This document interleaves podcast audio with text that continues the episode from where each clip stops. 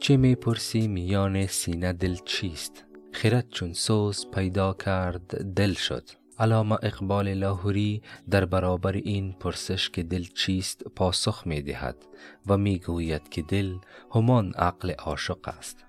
خرده که خام نیست و صرفا امور سطحی دنیوی را انجام نمی دهد نام دیگرش دل است.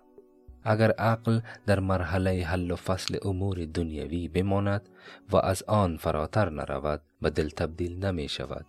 کسی که تنها عقلگرا است و محاسبات و معادلات زمینی و علم دنیوی را کافی می داند از امور دلی یا معنوی که کار عقل عاشق است غافل میماند چون این فردی و تعبیر اقبال دارای دل نیست.